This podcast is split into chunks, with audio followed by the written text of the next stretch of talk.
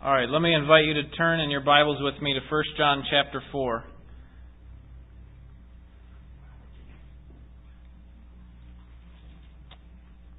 Hey Mike, can you see if can you grab a couple of those sheets, those half sheets out there?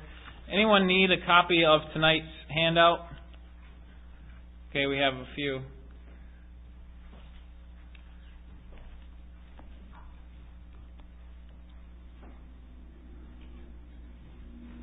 We have been working through the book of First John. It helps us to um, make the distinction between what a true believer looks like and what an unbeliever looks like. John speaks in very clear terms. He speaks in, in black and white terms, we could say. You are either of God or you're of the devil. And um, what we'll see tonight is that, that we must love each other. As believers, we ought to love each other. And this is a challenge that I think all of us should take part in. It's not something that we should ju- just do uh, one time, just show some love to somebody within the church. It's not something that we should just do for three weeks. We should love each other for, for years, for as long as God gives us life, that we should display our love for God by loving others. Have you ever put yourself in the shoes, or should I say sandals, of Abraham? When he had to show that he loved God in ways that we find hard to imagine. That he had to take his only son and and put him as a sacrifice, offer him up as a sacrifice to God. Um, it, it's hard to imagine why somebody would would do that, but it, it can only happen if you really loved God, and I think Abraham obviously did. But Imagine what God had to do when He offered up His Son as a sacrifice.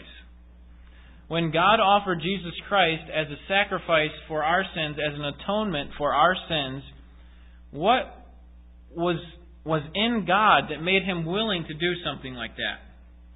To, to sever this relationship temporarily. What was it in God that made Him do something like that? Well, I think we can answer that question when we think of what sacrifice means. When we think of the sacrifice of Abraham, it showed obviously how much he loved God, but it also showed how much he trusted him. And when God gave his only son as a sacrifice, there was a part of God that suffered. There's a part of God that, that, that longed to have that relationship restored with his son, but he was willing to do that because he loved you. God was willing to give up his own son as a sacrifice because he loved you. And uh, obviously, Christ made an, uh, an eternal payment for our sins. And ultimately, what we see in the cross is that God really loves people. And that's what we find in the most famous of all verses in the Bible, John 3:16. For God so loved the world how, God? In what way would you show that? That He gave His only Son to be a sacrifice for our sins. And so that we, if we believe in Him, will have eternal life. Let's read in 1 John chapter 4 and verse 7, because I think the love that God has for us really becomes a motivation for our love for, for Him and for others. 1 John chapter 4, verse 7. Beloved, let us love one another, for love is from God, and everyone who loves is born of God and knows God. The one who does not love does not know God, for God is love. By this, the love of God is manifested in us, that God has sent His only begotten Son into the world so that we might live through Him. In this is love, not that we loved God, but that He loved us and sent His Son to be the propitiation for our sins. Beloved, if God so loved us, we also ought to love one another. No one has seen God at any time. If we love one another, God abides in us, and his love is perfected in us. By this we know that we abide in him, and he in us, because he has given us his Spirit. We have seen and testify that the Father has sent the Son to be the Savior of the world. Whoever confesses that Jesus is the Son of God, God abides in him, and he in God. We have come to know and have believed the love which God has for us. God is love. And the one who abides in love abides in God, and God abides in him. By this, love is perfected with us, so that we may have confidence in the day of judgment. because as he is, so also are we in this world. There is no fear in love, but perfect love casts out fear, because fear involves punishment, and the one who fears is not perfected in love. We love because he first loved us. If someone says, I love God, and hates his brother, he's a liar. For the one who does not love his brother, whom he has seen, cannot love God, whom he has not seen. And this commandment we have from him that the one who loves God should love his brother also. The question that I want to answer for us tonight is why should believers love each other? Why should we love each other as believers? And there are primarily six reasons why we should love each other as believers.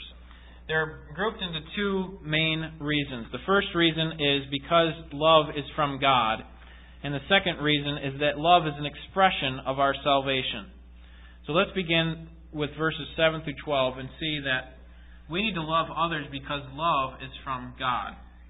The first thing that we see there in verse 7 is that love is a part of who God is. It is part of the makeup of who God is, His essence, we could say. The essence of, of a person is what makes that person what he is. An essence of a dog is the characteristics that make that thing a dog.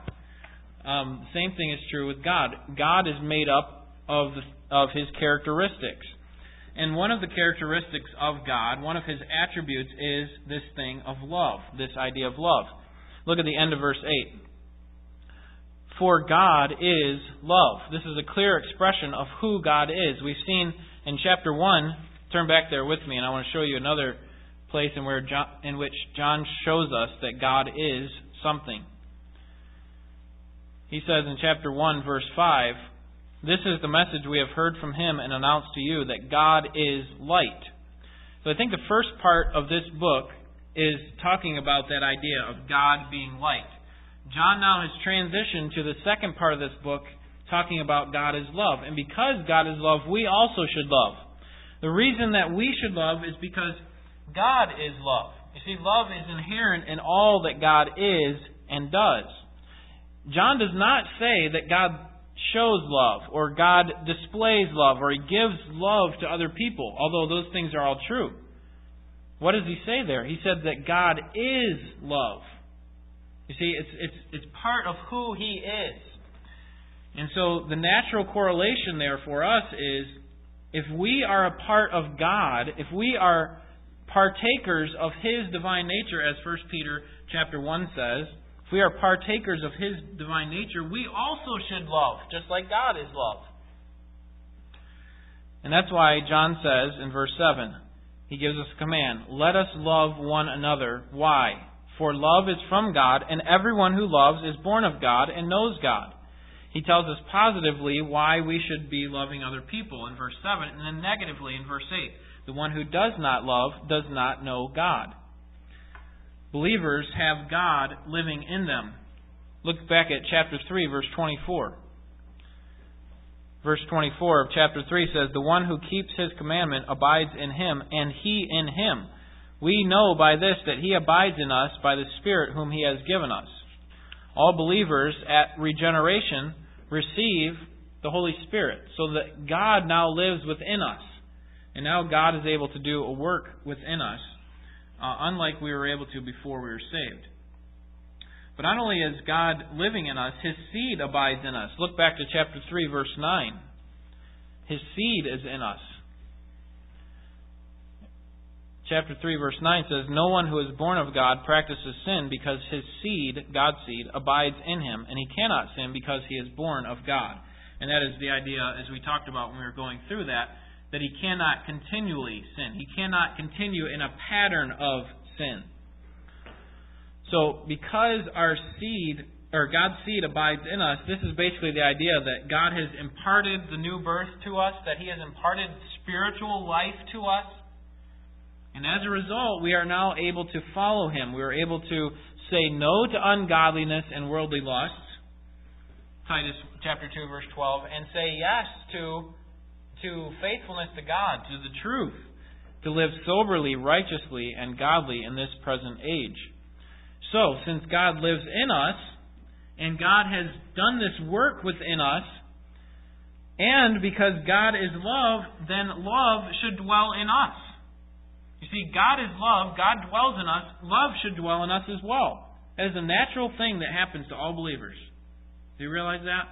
All believers love. Unlike unbelievers. Unbelievers cannot love uh, tr- genuinely. They cannot love like believers, certainly. They cannot genuinely give of themselves. We'll get to what, what exactly love is when it's displayed in God, but, but this is something that is unique to the body of believers. And that is the beauty of the local church.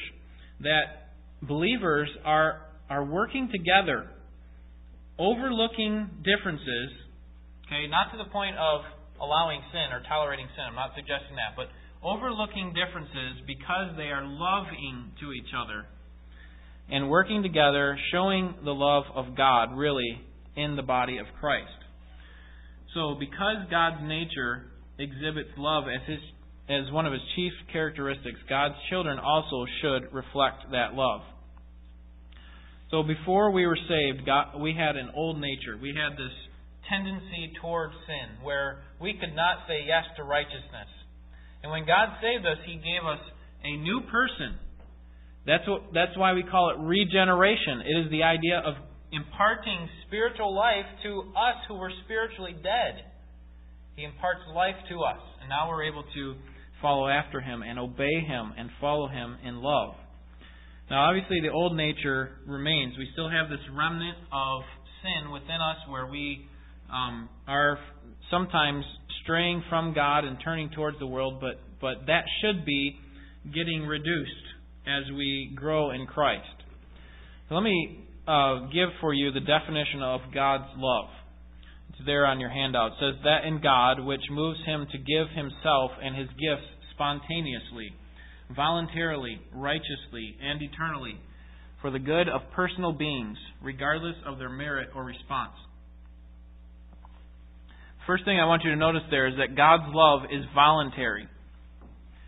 God's love is voluntary. He is not under obligation to love you. Do you realize that? God would have been just as correct or righteous in staying up in heaven and punishing everyone to an eternal hell. He would have been just as righteous to do that.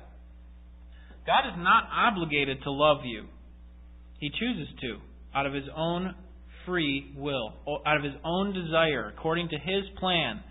Uh, uh, he does it, I think, in order to show the the um, the insurpassable riches of His mercy. Ephesians chapter one says that that He can show us, He can show other people too, how great of a God He is. Because why, God, would you save the very people who put your Son to death?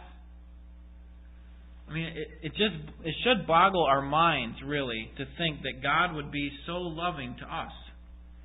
And so God is not obligated to love us. He does it voluntarily. The second thing I want you to notice is that God's love is righteous.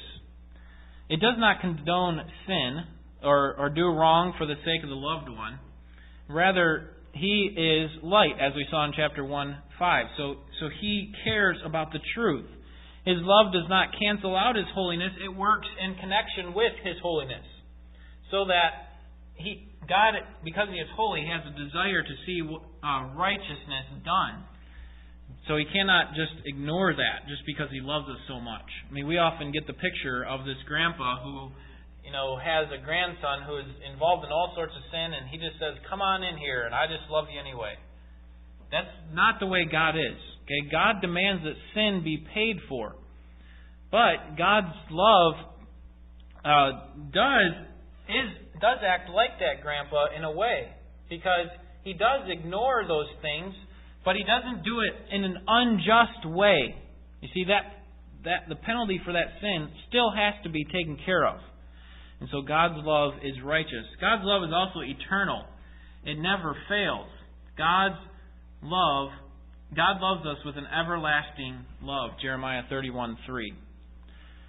And then I want you to notice in that definition that God's love is expressed towards people, not towards animal, animals, not towards nature, although God does show some benevolence towards animals and, and creation, But ultimately, his God, his love is toward people.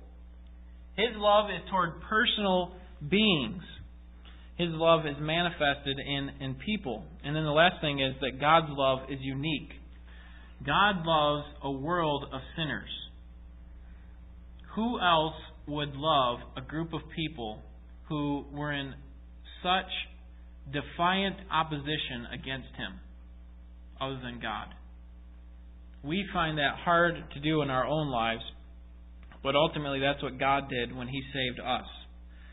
So, what what does God demand of us? In verses seven and eight, what we see there is basically um, three things. We see, let us love one another, for love is from God. And then the one who loves is born of God and knows God. And then verse 8, the one who does not love does not know God. And so the point for us is those who are of God love, because God is love. Because love is a part of who God is, we also should love, because God is within us. So the first reason that we should love is because love is a part of the essence of God. The second reason is found in verses 9 through 11, and that is we should love other believers because of the example of God. Verse 9 says, By this the love of God was manifested in us, that God has sent his only begotten Son into the world, so that we might live through him. In this is love, not that we loved God, but that he loved us and sent his Son to be the propitiation for our sins. Beloved, if God so loved us, we also ought to love one another. As we've seen uh, before, God poured out His wrath on His Son in place of us. So God sent His Son so that we might live through Christ, so that we would be able to have spiritual life. Now, that I want you to notice in verse nine that it's referred that Jesus Christ is referred to as the only begotten Son sometimes this phrase can be a little bit confusing, as if God birthed Jesus in some way, or or um, similar to what we think of when Adam begat Seth. We think the the word begotten also it has the idea of begetting, so we think that God somehow begat Jesus, but that's not the case at all. I think a better way to understand that phrase, and perhaps a better translation, is simply that he is God's unique son, that Jesus is his special son. Uh, we could say his one and only son, his his special, unique, one and only son that God put up as a sacrifice for our sins. And it's not that Jesus or it's not that Christ had exist had not existed before the time that he came to the earth.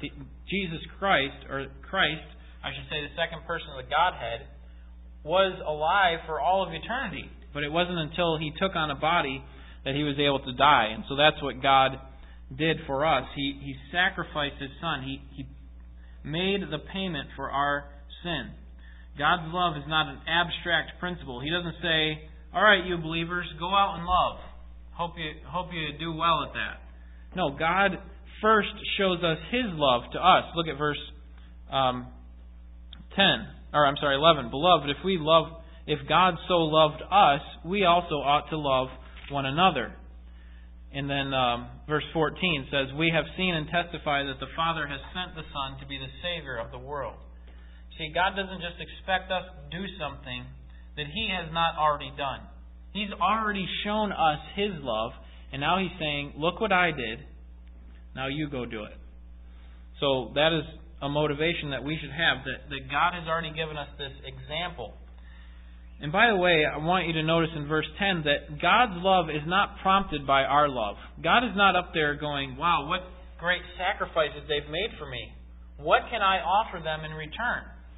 Sometimes that's the way we, we view our love for God, don't we? We think, God, do you realize how much I'm doing for you? Are you watching this? Are you recognizing all these things that I'm doing that nobody else is seeing? So what are you going to do for me? But you see, the only reason that we love is because God loved us first. Look at verse 10. In this is love, not that we loved God, but that He loved us and sent His Son to be the propitiation for our sins. The idea of propitiation is simply a satisfaction of God's wrath. God has a just wrath on all those who are opposed to Him, And so, in order for that wrath to be satisfied, there had to be a payment made. And this is what, what propitiation is referring to there.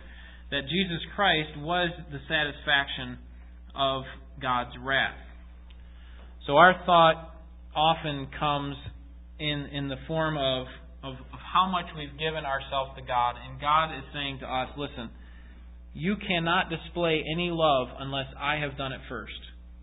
Okay, so recognize what I have done for you and recognize that, that really all the sacrifices that you're making, all the difficult times that you're going through for me, maybe you are doing it for the right motives, but ultimately it pales in comparison to what I've done for you. So that's why he, the, the scriptures, particularly the New Testament, are continually pointing us back to the cross, helping us to see that, that we are nothing in comparison to what God has done for us. And that should motivate us to continue in love. So we should love others because it is because of the example of God. We should also love others because it is commanded by God. It is expected by God. Verse 11 Beloved, if God so loved us, here's the command or the appeal, we also ought to love one another. Look back at verse 7. This is the command. Beloved, let us love one another, for love is from God. And then down to verse 21. And this commandment we have from him that the one who loves God should love his brother also. We should love each other because it is commanded of God. God has demanded it of us that we should love each other, that we should give of ourselves, that the regular pattern of our lives is that we give of ourselves for the benefit of others. That is the point of love. It's not so that we can receive some sort of praise or that uh, people can recognize us and, and say what a great person of love we are. The point of love is for the benefit of the other person, or in this case, the body of Christ. It's for the benefit of the body, so that we are all built up in the in our most holy faith. So um, we have this commandment. Now, this is not the only place that John refers to this this idea. Look at chapter two, in verse ten, because he says, really, this is the difference between a believer and an unbeliever. A person who loves really displays that they're a true believer. A person who does not love has no really genuine claim of, of being a believer. Chapter 2, verse 10. The one who loves his brother abides in the light, and there is no cause for stumbling in him. But the one who hates his brother is in the darkness, and walks in the darkness, and does not know where he is going, because darkness has blinded his eyes. Turn to chapter 3 and verse 14. Here's how we can have assurance of our salvation John gives it to us very clearly here in chapter 3, verse 14. We know that we have passed out of death into life. We could say, We know that we are believers. How, John? Because we love the brethren. He who does not love abides in death. That is spiritual death. You want to know if you are really a believer? Ask yourself the question Am I a person who loves other people? We talked about uh, how that's displayed. There's lots of ways that we can display our love for others. Often our love is displayed when other people show love to us. Then we love them back. But Jesus says in, in Luke that even unbelievers do that. I mean, who doesn't love those people who love them? Everybody does that. Okay, that doesn't make you a believer. That doesn't mean that you can have assurance of salvation. The, the real assurance of salvation comes when you are loving people that are doing things that you don't really, you normally would not like, or they are actually your enemy. Okay, obviously that hopefully is not the case within a local church, but that's really a, a godly display of love. Loving people who are unlovely. And you will find people like that in the local church. Don't look around, okay? Get yourself into trouble. But but uh, but uh, but what John is saying is that that ultimately our love for others is displayed in giving up of our uh, what we would normally prefer for the sake of the other person. And if you want to know if you really are a true believer, ask yourself, do I love like Jesus loved? So we should love because it's expected by God. But it's also an expression of God. Verse 12. Verse 12 says, No one has seen God at any time. If we love one another, God abides in us, and his love is perfected in us. John is reaffirming the statement that no one has seen God at any time. He says this also in John chapter 1, verse 18, the Gospel of John. People have seen partial revelations of God. Um, there were times when they saw um, the the pillar of fire, or there were times when they saw the the, the small end of of the back of um, the glory of God, and so on. But no one has actually seen God. To see God would be something quite amazing. And really, the best expression of God was when Jesus came to the earth. When, when Jesus came to the earth, that would be the closest we could get to seeing God. Jesus was the best representation of who God is. But obviously, Jesus is gone now. He no longer lives on this earth. And so now, what John is saying here, this is really exciting. The best manifestation of God's love is the local church. He's saying that no one has seen God at any time, but if we love one another, God's love abides in us. And so the manifestation of God in our age really is the love within the body of Christ through the church that, that God has bought with the blood of Jesus Christ. Do you realize that you are a display of God's glory when you love?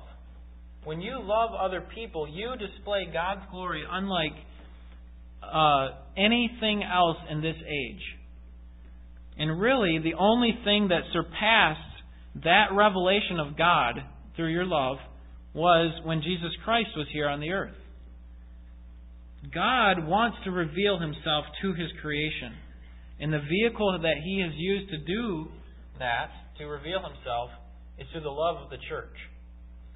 People should, when they come into our church, they should see that, wow, these people are forgiving people of each other. They, they give of themselves to each other without thought of return. That should be a natural thing that happens in our church. That should be a natural thing that happens in every church, and that is because um, it is part of the expression of God, how God expresses Himself to the church and to the world. But obviously, the essential nature of God um, cannot be seen directly. We can't see God face to face, but we can see His we can we can see His um, His characteristics through the love of the church. God's love is expressed in how sinners love each other. We are all sinners saved by grace, and God displays His love through us. It's an amazing thing if you think about it. Those who have God in them are the ones who do it. And at the end of the verse, it says that God's love is made perfect. It is perfected in us. What exactly is that referring to? Well, the perfection, I think, is the idea basically of coming to completion. That is, that it's, it's reached its intended goal. Obviously, our love is not a flawless love. It's not perfect like Jesus Christ was. But it should be reaching its intended goal in our lives. And that's the idea that love has been perfected or, or um, made complete in us. And the reason is so that we may have confidence in the day of Christ. And, and that's where we come to verses 13 through 16. Now we see that love is the expression of our salvation. And the next reason, the fifth reason that we should love others, is because uh, it gives us assurance of salvation. Verses 13 through 16. By this we know that we abide in him, and he in us, because he has given us of his Spirit. We have seen and testified that the Father has sent the Son to be the Savior of the world. Whoever confesses that Jesus is the Son of God, God abides in him and he in God. We have come to know and have believed the love which God has for us. God is love, and the one who abides in love abides in God, and God abides in him. This is this gives us assurance of salvation. When we love each other, it helps us to see. It helps us to be able to check our spiritual pulse. Am I a believer? John says, check to see whether or not you love other believers. Are you giving of yourself to other believers? Now, why would this be? Why would we? Why would I say that this is a proof of salvation? Well, we've we've already seen in verse seven that everyone who loves is born of God. That's a phrase for self, referring to salvation. Verse eight says, "The one who does not love does not know God." Verse twelve said, "If we love one another, God abides in us." Verse thirteen says, "We know that we abide in Him, and He in us, because He has given us His Spirit." And it continues. John has several other verses where he talks about this assurance of salvation. Verse 15. Whoever confesses that Jesus is the Son of God, God abides in him, and he in God. The one who abides in love abides in God. Verse 16. Verse 20. The one who does not love his brother whom he has seen cannot love God whom he has not seen. Verse 21. This commandment we have from him that the one who loves God should love his brother also. So, those who display love to other people can be confident that they are in God, that they are born of God, that they are not of this world, that they are not of the devil, that they are believers. We can be confident that if we are people who love other people, God has saved us. God has saved us. And that work comes through the Spirit, and that's what why John says in verse 13, By this we know we abide in him, and he in us, because he has given us his Spirit. Now, obviously, this is a work that the Spirit does within us. He helps us to see that we are loving to other people, and his Spirit, Romans 8:16, testifies with our spirit that we are the children of God. But this doesn't happen apart from love. This is something that every believer should be doing. They're not independent of each other. Love in a believer's life is produced by the Spirit and the Spirit confirms that in our hearts. And now we come to verses 14 through 16, and it shows us that the result of our faith is that God dwells in us. Now, in these verses, John subtly moves from the topic of love to the topic of belief in Christ. And I think he's just trying to show basically the relationship that there is between love and a confession of faith. These two should be interacting, they should be one and together. They should not be mutually exclusive. And so he says, uh, We have seen and testified that the Father has sent the Son to be the Savior of the world. Verse 15 Whoever confesses that Jesus is the Son of God, God abides in him. And so we can be confident that if we have a proper belief in Christ, that we will love. If we love, we will have a proper belief in Christ. We will continually grow in both of those areas. So believers who love constantly bear in mind the truth of God's love. And that's the point of the confession of faith there in verses 15 and 16. The final reason for why we should love each other is because it gives us assurance in judgment. It gives us assurance in judgment. We find that in verse 17 through 21. By this, love is perfected with us so that we may have confidence in the day of judgment, because as He is, so also are we in this world. The confidence there that John is talking about is a sign that our love is perfected, a sign that our love is mature, that it's reached its intended goal. Now, because of that love, we can have confidence on the day of judgment. And that's why he goes on in verse 18 to talk about um, the lack of fear that we should have, or the, the absence of fear, I should say. Verse 18 There is no fear in love, but perfect love casts out fear, because fear involves punishment, and the one who fears is not perfected in love. John is talking about that day when we stand before Christ and give an account for everything that we've done. There will be many people who will stand fearful of their situation because they have not lived a life of love. They have not lived a genuine Christian life. And that's because they never had spiritual life in the first place. But those who do love, at the day of judgment, will have no fear. There is no fear in love. Because perfect love drives out fear. And so that we can stand at the day of judgment confidently and stand before God saying, not because of my love necessarily that I stand here, but I know that that's one of the proofs that you did a work in me. It wasn't because I love that I stand here, but it's because of my love that I know I can stand here with confidence. That's the point. And uh, love and fear, really, in this life, are are exact opposites. Okay, they, they don't seem to, to really correlate in any way. It's, it's hard to see what John is talking about.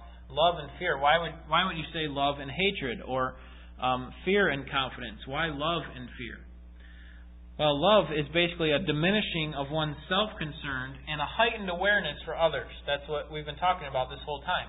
That we think about the other person first. That's love.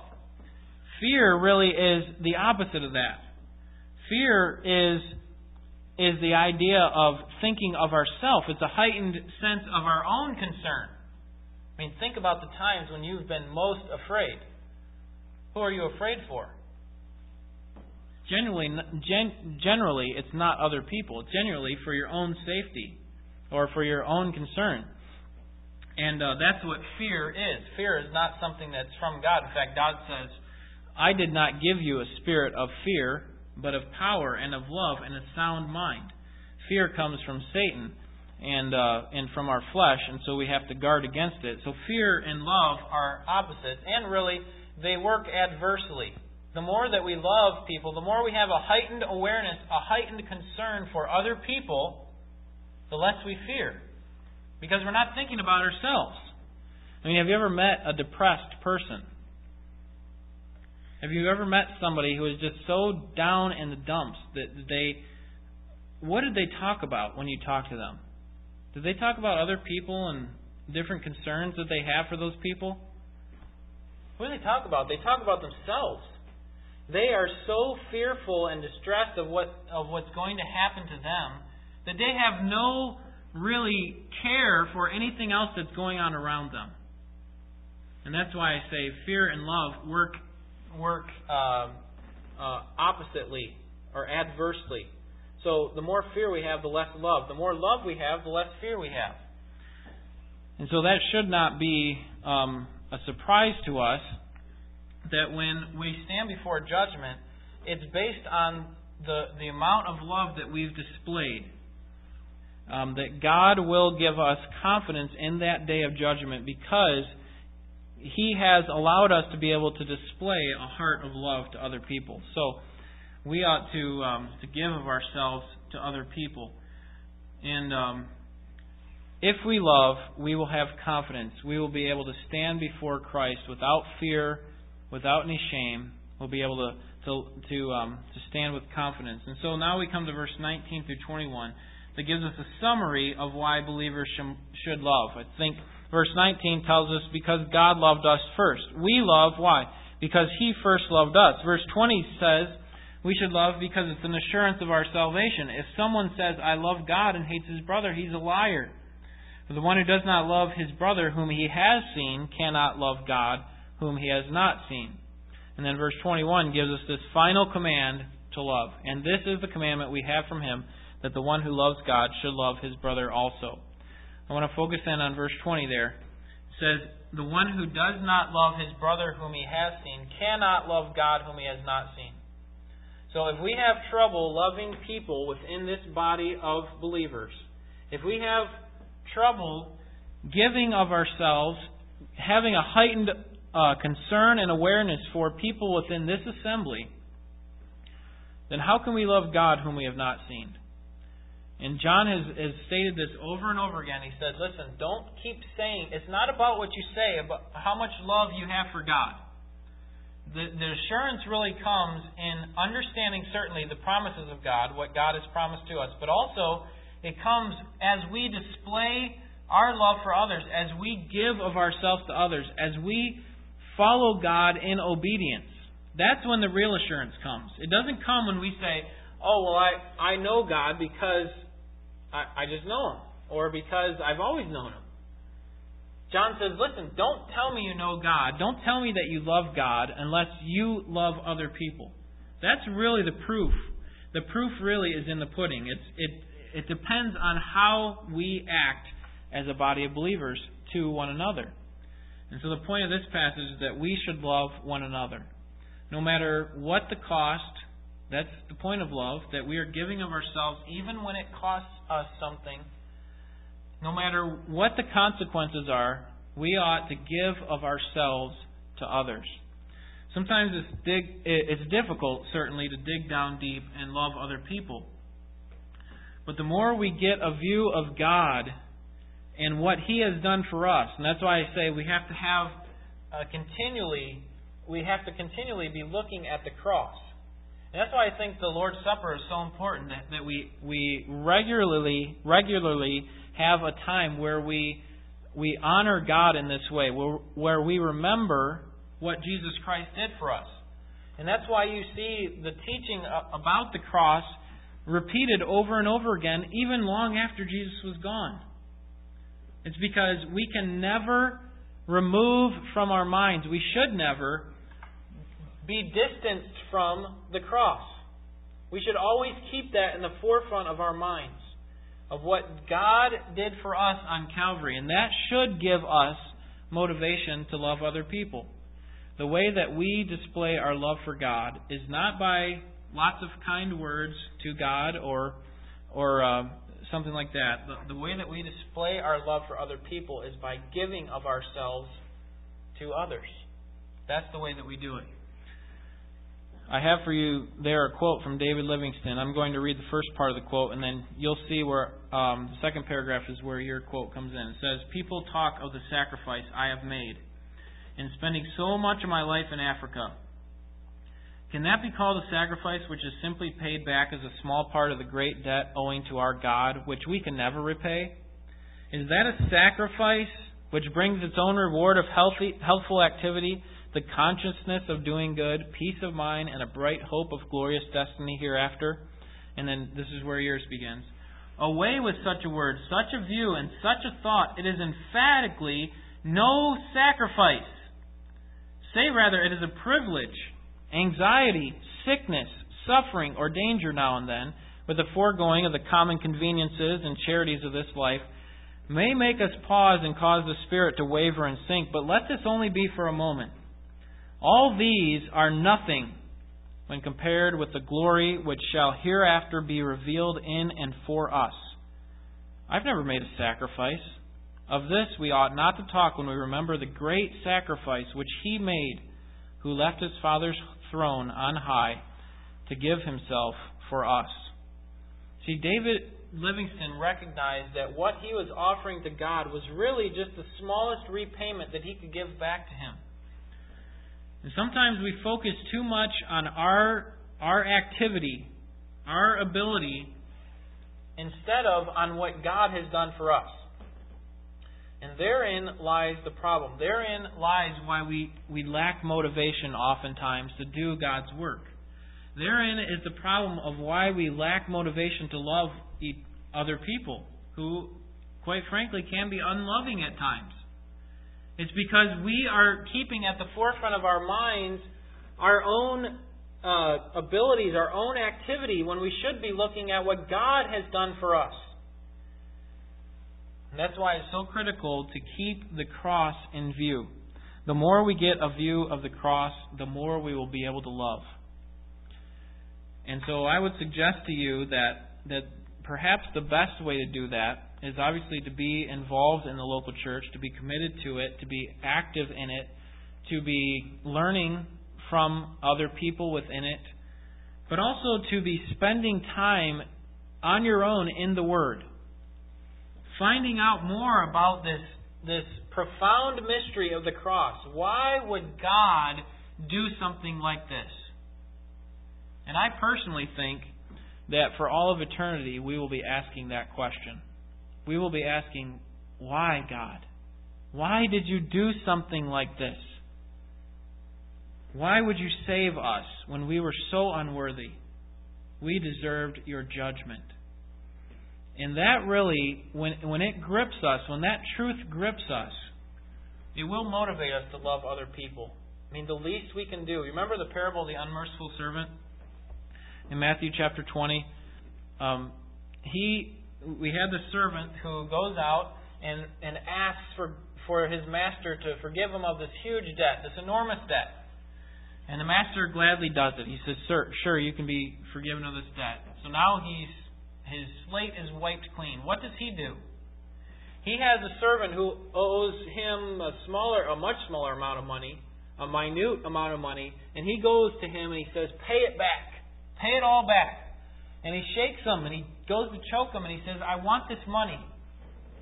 And this guy could have easily paid this back in a short period of time. He could have just been patient with him, but instead of being merciful, he was not willing to forgive the debt. And the point of that parable that Jesus gives is that those who are truly forgiven, those who really understand what God has done for them, will forgive other people. And so I say to you that the same thing is true with love. Those who truly understand God's love for them will display love for others. And so if, if you fail in that area, I'm sure we, we all do, we all have ways in which we can improve in loving others. But if you are weak in that area, then I wouldn't say that you need to, you know, you need to change, you got to wait for that person to change, or maybe when I get more mature that'll happen. You need to get a better understanding, a better grip on what God did for you on the cross. Recognize the example that He set for you by giving of His Son. And when we do, when we truly understand what God did for us, that He forgave us, that we should be also willing to forgive others and to love them. Let's bow together for prayer. Lord, we stand amazed in your presence. We stand amazed at what you did for us on the cross uh, by giving of your Son, Jesus Christ, as the eternal payment for our sins. And we recognize that we should have been up on that cross in his place. And although we did not deserve to be forgiven, we did not deserve to receive your mercy, we did not deserve your grace you gave it to us gladly, so that we could display your glory in the church that you have designed to show your love. And we pray that you'd help us to do that. Certainly, we are weak in this area at times, and we need the strength that you supply. We need the power of your Spirit. We need your word to work through us. And so we pray that you would help us in this way. Help us to love each other even when it's difficult, even when it costs us something. And uh, Lord, we pray that you'd help us not to do it with a motivation so that we can get something out of it in return, because ultimately that's not love. But that we would do it in a way that would be satisfying to your great glory and your name. And we pray this in the name of our great Savior, Jesus Christ. Amen.